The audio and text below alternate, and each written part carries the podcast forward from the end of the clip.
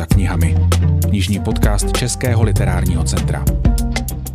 Kdo je knižní distributor a kdo nezávislý knihkupec? A jak jsou na tom knihkupectví v současné pandemické situaci? Je to boj o přežití nebo příležitost k vylepšení obchodních strategií? Je tu třetí díl knižního podcastu Českého literárního centra a v tradičním pražském literárním prostoru FRA vítám své dnešní dva hosty, Ivetu Ambrozovou, která spoluprovozuje knihkupectví Přístav v pražském Karlíně a vítám i Ctirada Fuxe, obchodního ředitele knižního velkoobchodu Kosmas. Dobrý, dobrý den. den. Dobrý den. Mojí První otázkou asi bude to základní rozlišení. Zcela banálně řečeno, kdo je tedy distributor a kdo je nezávislý knihkupec? Já dám přednost dámě. Obracím se na vás, paní Ambrozová. Nezávislý knihkupec je asi ten, kdo v podstatě je opravdu nezávislý. Jeho majitelem není žádná distribuce, žádné nakladatelství, je opravdu závislý jenom sám na sobě. Distributor je ten, kdo dodává zboží do určitých obchodů, v našem případě knihy, plus další doplňkový sortiment. To byla taková úvodní otázka, řekněme takový rozstřel. Teď k těm výhodám nebo nevýhodám. Vlastně jaké výhody vidíte z pohledu knihkupce nebo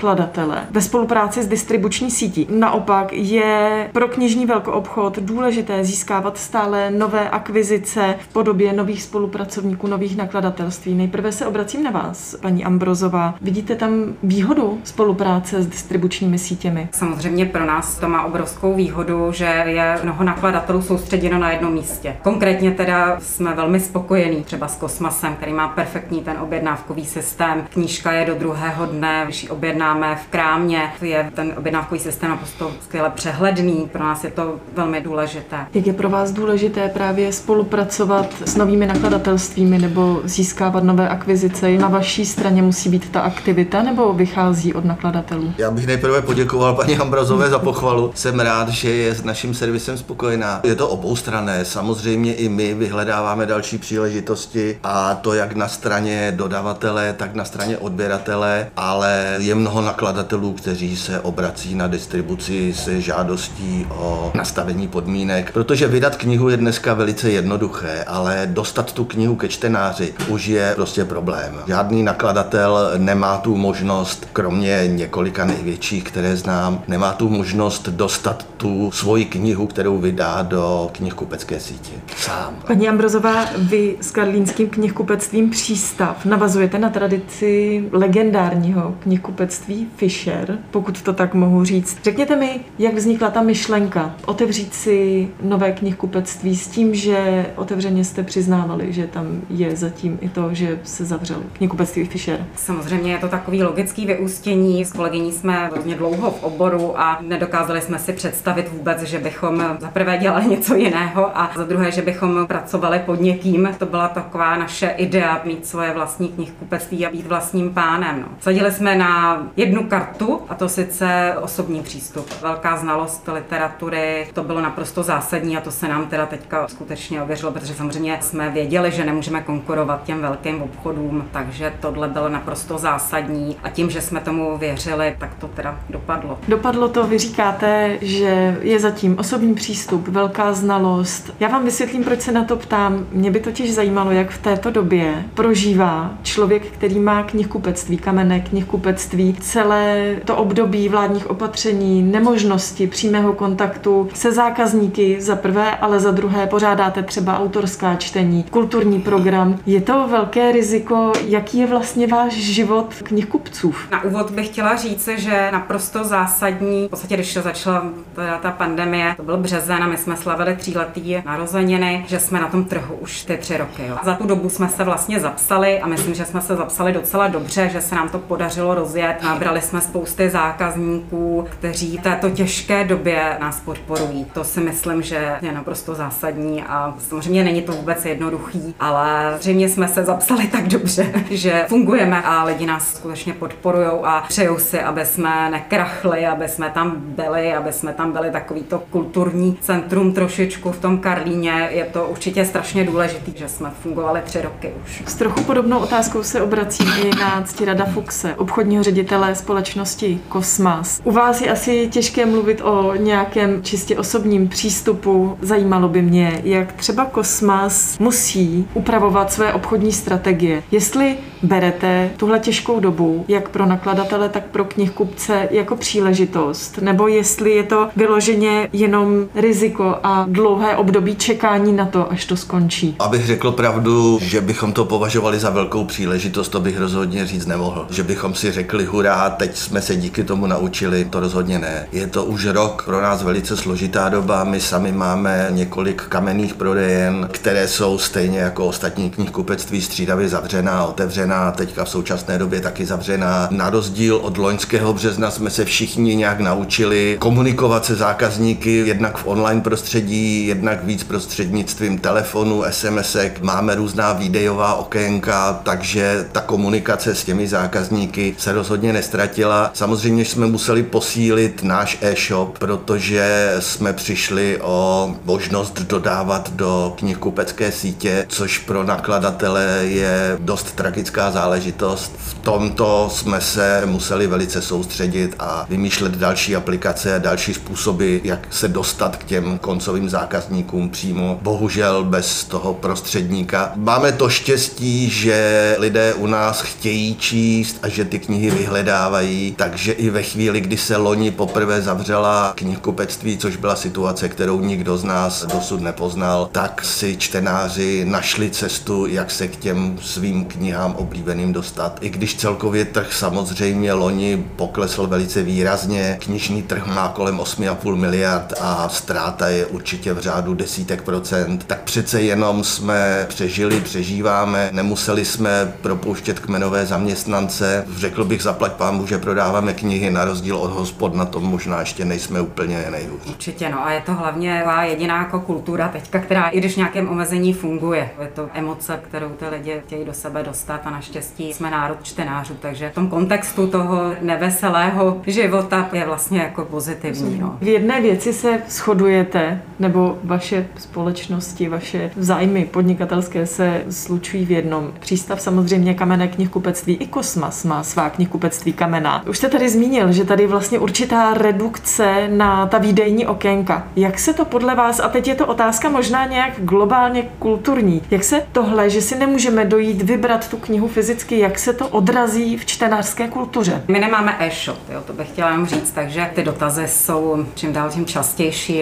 proč nemáme e-shop, ale my jsme opravdu tak maličký, jo, že my na to nemáme vůbec finance, nemáme ani energii, prostě je to pro nás velmi složité, ale bereme objednávky přes e-mail, telefonicky, nicméně lidé jsou zvyklí právě na ten osobní přístup, který tam není, takže je to jako náročné, ale díky té naší energie obrovský, který do toho vkládáme, tak se nám uvěřilo, že musíme to takhle dělat. Když komunikuju s lidmi přes ten e-mail, tak jim tam třeba vypíšu pět knížek, ke každý napíšu, o čem je osobní doporučení, jo, takže třeba jednu objednávku vyřizuju půl hodiny a tu osobní invenci dávám i teda přes tu letu komunikaci nebo telefonicky. Nebo vyfotím v obálku, strašně to chybí, lidi byli zvyklí přijít do toho krámu a, a popovídat se o těch knihách. Jak to říká Iveta Ambrozová z Karlínského knihkupectví. Přístav. Pane Fuxi, jak to vidíte vy, ta kamenná knihkupectví? Já s tím souhlasím samozřejmě. To, abychom přežili, nebo to, že přežíváme, dá prostě mnohem víc práce než v normálním standardním provozu. My jsme optimisté, snažíme se všemožně dělat, co se dá pro to, abychom ty knihy k těm čtenářům dostali, ale je to skutečně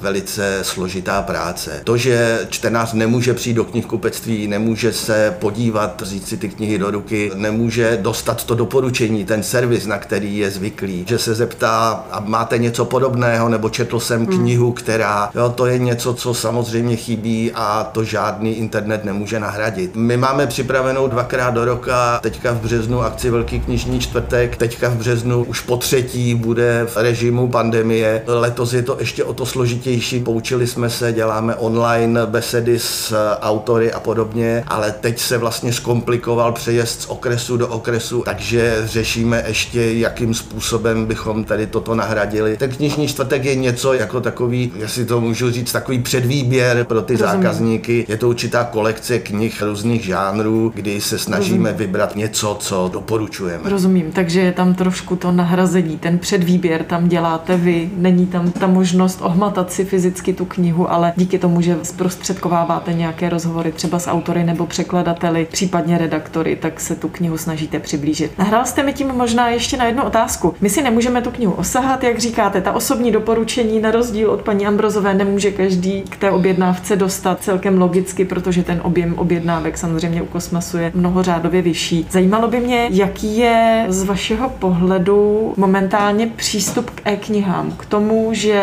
lidé začali třeba dávat přednost tomu digitálnímu formátu před tím klasickým formátovým. A to je věc, která rozděluje čtenářskou obec. Podle čísel nějak zásadně. Trh s e-knihami před úplně přesně nevím 2011 nebo tak nějak zhruba začal být trochu živější u nás. Rostl v procentech úplně raketově, nicméně se zastavil na nějakých 3-4 procentech. Je to z pohledu trhu relativně zajímavá částka, ale není to nic významného. Já jsem původně pracoval v hudební branži, takže musím říct, že z e-knih jsem měl trochu obavu, protože vím, jak to dopadlo s hudebními nosiči. Myslíte s tím pirátstvím um, například? Myslím samozřejmě s pirátstvím, stahováním, že lidi přestali kupovat fyzická CDčka. Potom teda přišly znova moda vinilů, takže se to trošku nahradilo. Nicméně s těmi knihami to zdaleka není tak dramatické. Jsou lidé, kteří stahují knihy nelegálním způsobem. Trh s e-knihami tady v té pandemii mírně narostl, ale není to nic významného. Spíš se lidi skutečně snaží dostat se k těm svým oblíbeným papírovým knihám. Řekl bych, že ten trh e-knih se spíš s těmi papírovými doplňuje. Je mnoho lidí, kteří si koupí knihu, protože ji chtějí mít fyzicky v knihovně, ale na dovolenou si ji ještě stáhnou, protože to není drahá záležitost.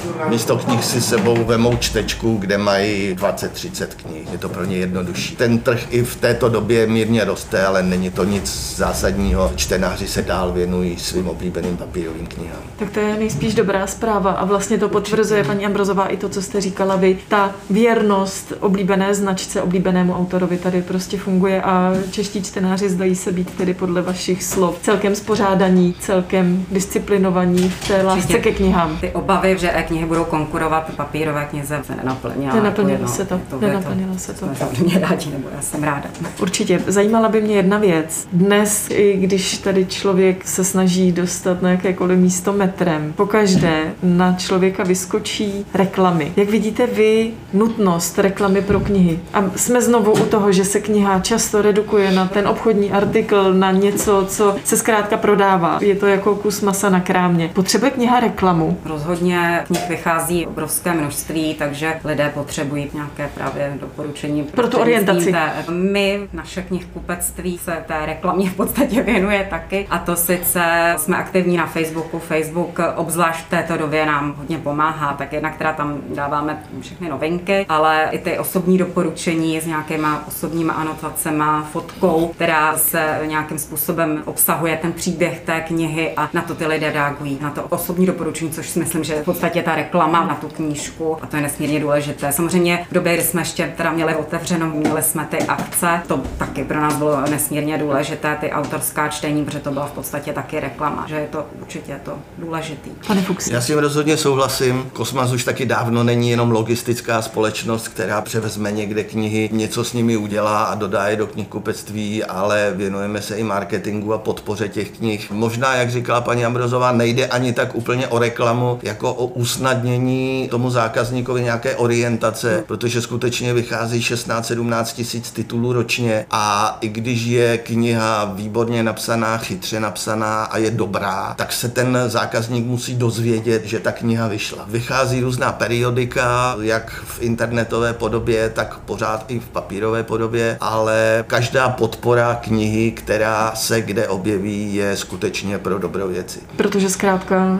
i český čtenář, stejně jako na všechno zboží, reaguje na tu první signální, takzvaně. To bych možná úplně tak neřekl. Myslím, že jde o to mu tu obrovskou nabídku nějak trochu zúžit, aby si našel to svoje zaměření, ať už je to čtenář krimi románů, fantazy, dětské literatury, kuchařek nebo čehokoliv jiného. V každé té oblasti, v každém tom segmentu toho vychází strašně moc. Je skutečně dobré mu tu knihu nějakým způsobem někde zviditelnit, aby věděl, ano, koupil jsem už předchozí knihy, chci i tady tuto, aby se dozvěděl, že tady toto skutečně vyšlo. Teď mi nahráváte možná na další téma. Odstoupíme trochu teď od těch pandemických a neúplně optimistických témat, ale optimistické to není taky. V poslední době se hodně mluví o takzvaných parazitních e-shopech. Jsou to zkrátka slevové portály na knihy a stejně jako si ve slevě kupujeme boty, tak tak si zkrátka kupujeme knihy. Spousta lidí s tím nesouhlasí, podle všeho i nakladatelů, ale především se to dotýká tedy knihkupců a distributorů. Martin Vopěnka, předseda Svazu českých knihkupců a nakladatelů, v jednom z předchozích dílů mluvil o tom, že jsme národ milovníků slev a že se to odráží tedy i v nákupu knih. Jak vy se díváte na tyhle parazitní e-shopy, které nabízejí 30% slevu například i přesto, že se potom do té celkové ceny nepromítne tak výrazně, ale říkají na vás ta procentní čísla a nemůžete se tomu takzvaně ubránit. Je to obrovský problém. Ta cenová politika je tady opravdu už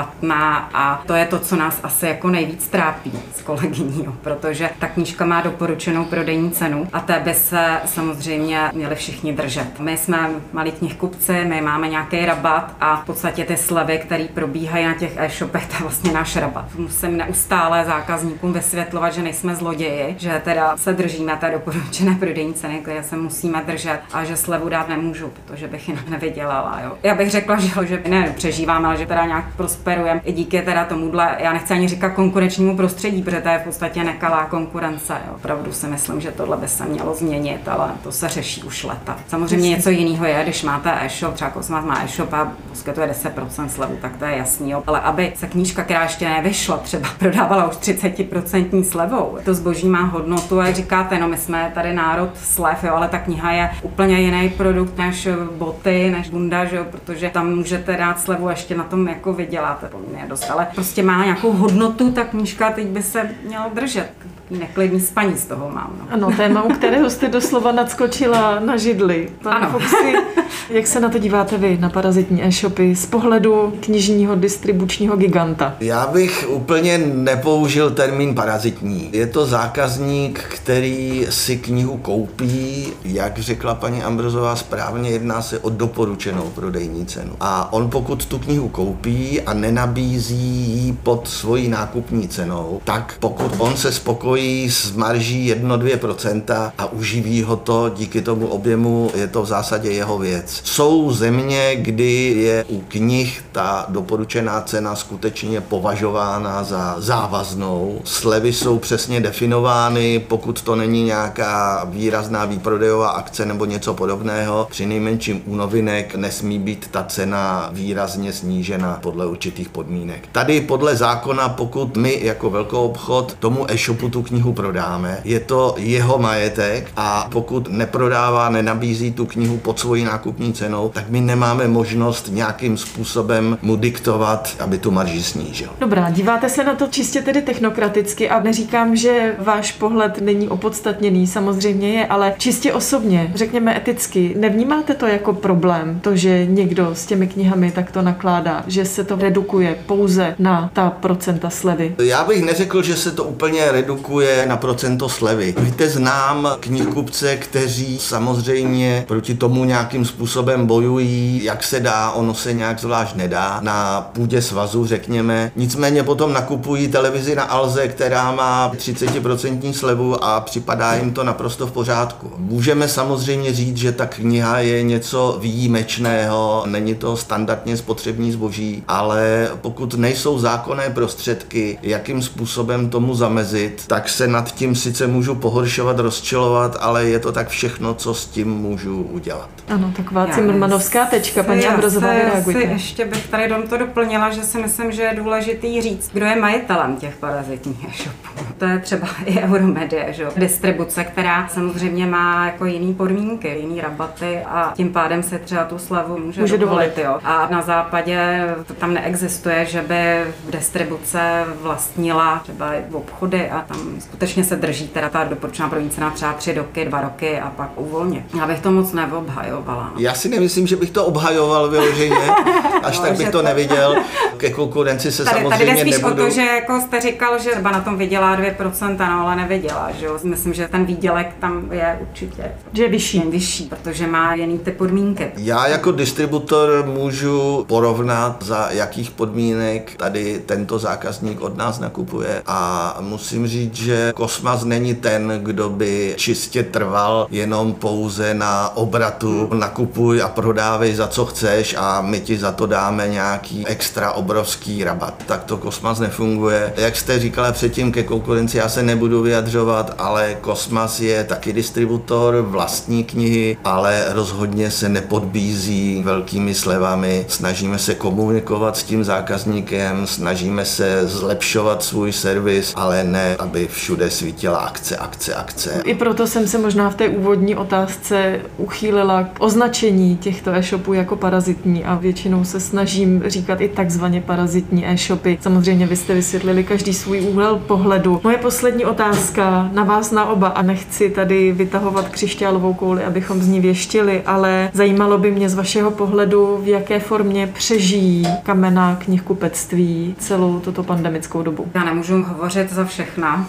kamera knihkupectví, můžu hovořit tady za naše, za knihkupectví přístav. Myslíme, že přežijeme. Stálí zákazníci nám říkají, že jsme šikovné holky, to přežijeme. Určitě je to v kombinaci s podporou. Zažádali jsme o covid nájemný, různé ty bonusy, to nám pomáhá a potom to výdejní okénko. Další věc, kterou bych chtěla říct, teďka je to v době, kde se situace zhoršuje, tak je velmi kritizované to uvolnění před Vánocema, ale nás to zachránilo. Každá věc má zkrátka svoje dvě Skutečně, jako, strany jako ty. Tři týdny otevření před Vánoci pro nás bylo velmi důležité. Pane Fuxi. Já bych řekl takovou možná trochu kacířskou myšlenku. Já bych úplně nedával rovnítko mezi kamenné knihkupectví rovná se dobré knihkupectví. Řekl bych, že dobrá knihkupectví přežijí. Musím říct, že objíždím občas republiku a vidím knihkupectví, která dle mého názoru si nezaslouží, aby přežila. Nicméně je jich menšina a řekl bych, že skutečně dobrá knihkupectví vidím, co knihkupectví za přístav objednává, jak objednává, jakým způsobem funguje. Takže souhlasím s paní Ambrozovou, že si myslím, že oni rozhodně přežijí, ale skutečně si myslím, že dobrá knihkupectví s tím, že i na těch městech nejsou to jenom obchody, ale jsou to i jakási kulturní centra, nebo malá kulturní centra bych řekl, zvlášť na menších městech, kdy ten majitel je přímo na té prodejně a zná své zákazníky. Kromě toho, že mu prodá knihu, si s ním popovídá o i dalších osobních věcech třeba. Pro nás je strašně důležité, že můžeme mít to výdejní okénko, i když vlastně jenom předáváme tu knížku, ale jsme pořád v kontaktu s těma zákazníkama. To je pro nás nesmírně důležité, nestratit ten kontakt s těma lidma. Tak v téhle odpovědi souzníte. Ten výhled není tak pesimistický, jak jsem možná čekala. Já vám moc krát děkuji. Tohle byl třetí díl knižního podcastu Českého literárního centra. Já za účast ve stížených podmínkách děkuji Ivetě Ambrozové z Pražského knihkupectví Přístav. A velký dík patří i Ctiradu Fuxovi, obchodnímu řediteli knižního velkoobchodu Kosmas. A za pozornost z literárního prostoru FRA děkuje Kateřina Svátková. Těším se na další díl, ten bude patřit situaci českých knihoven.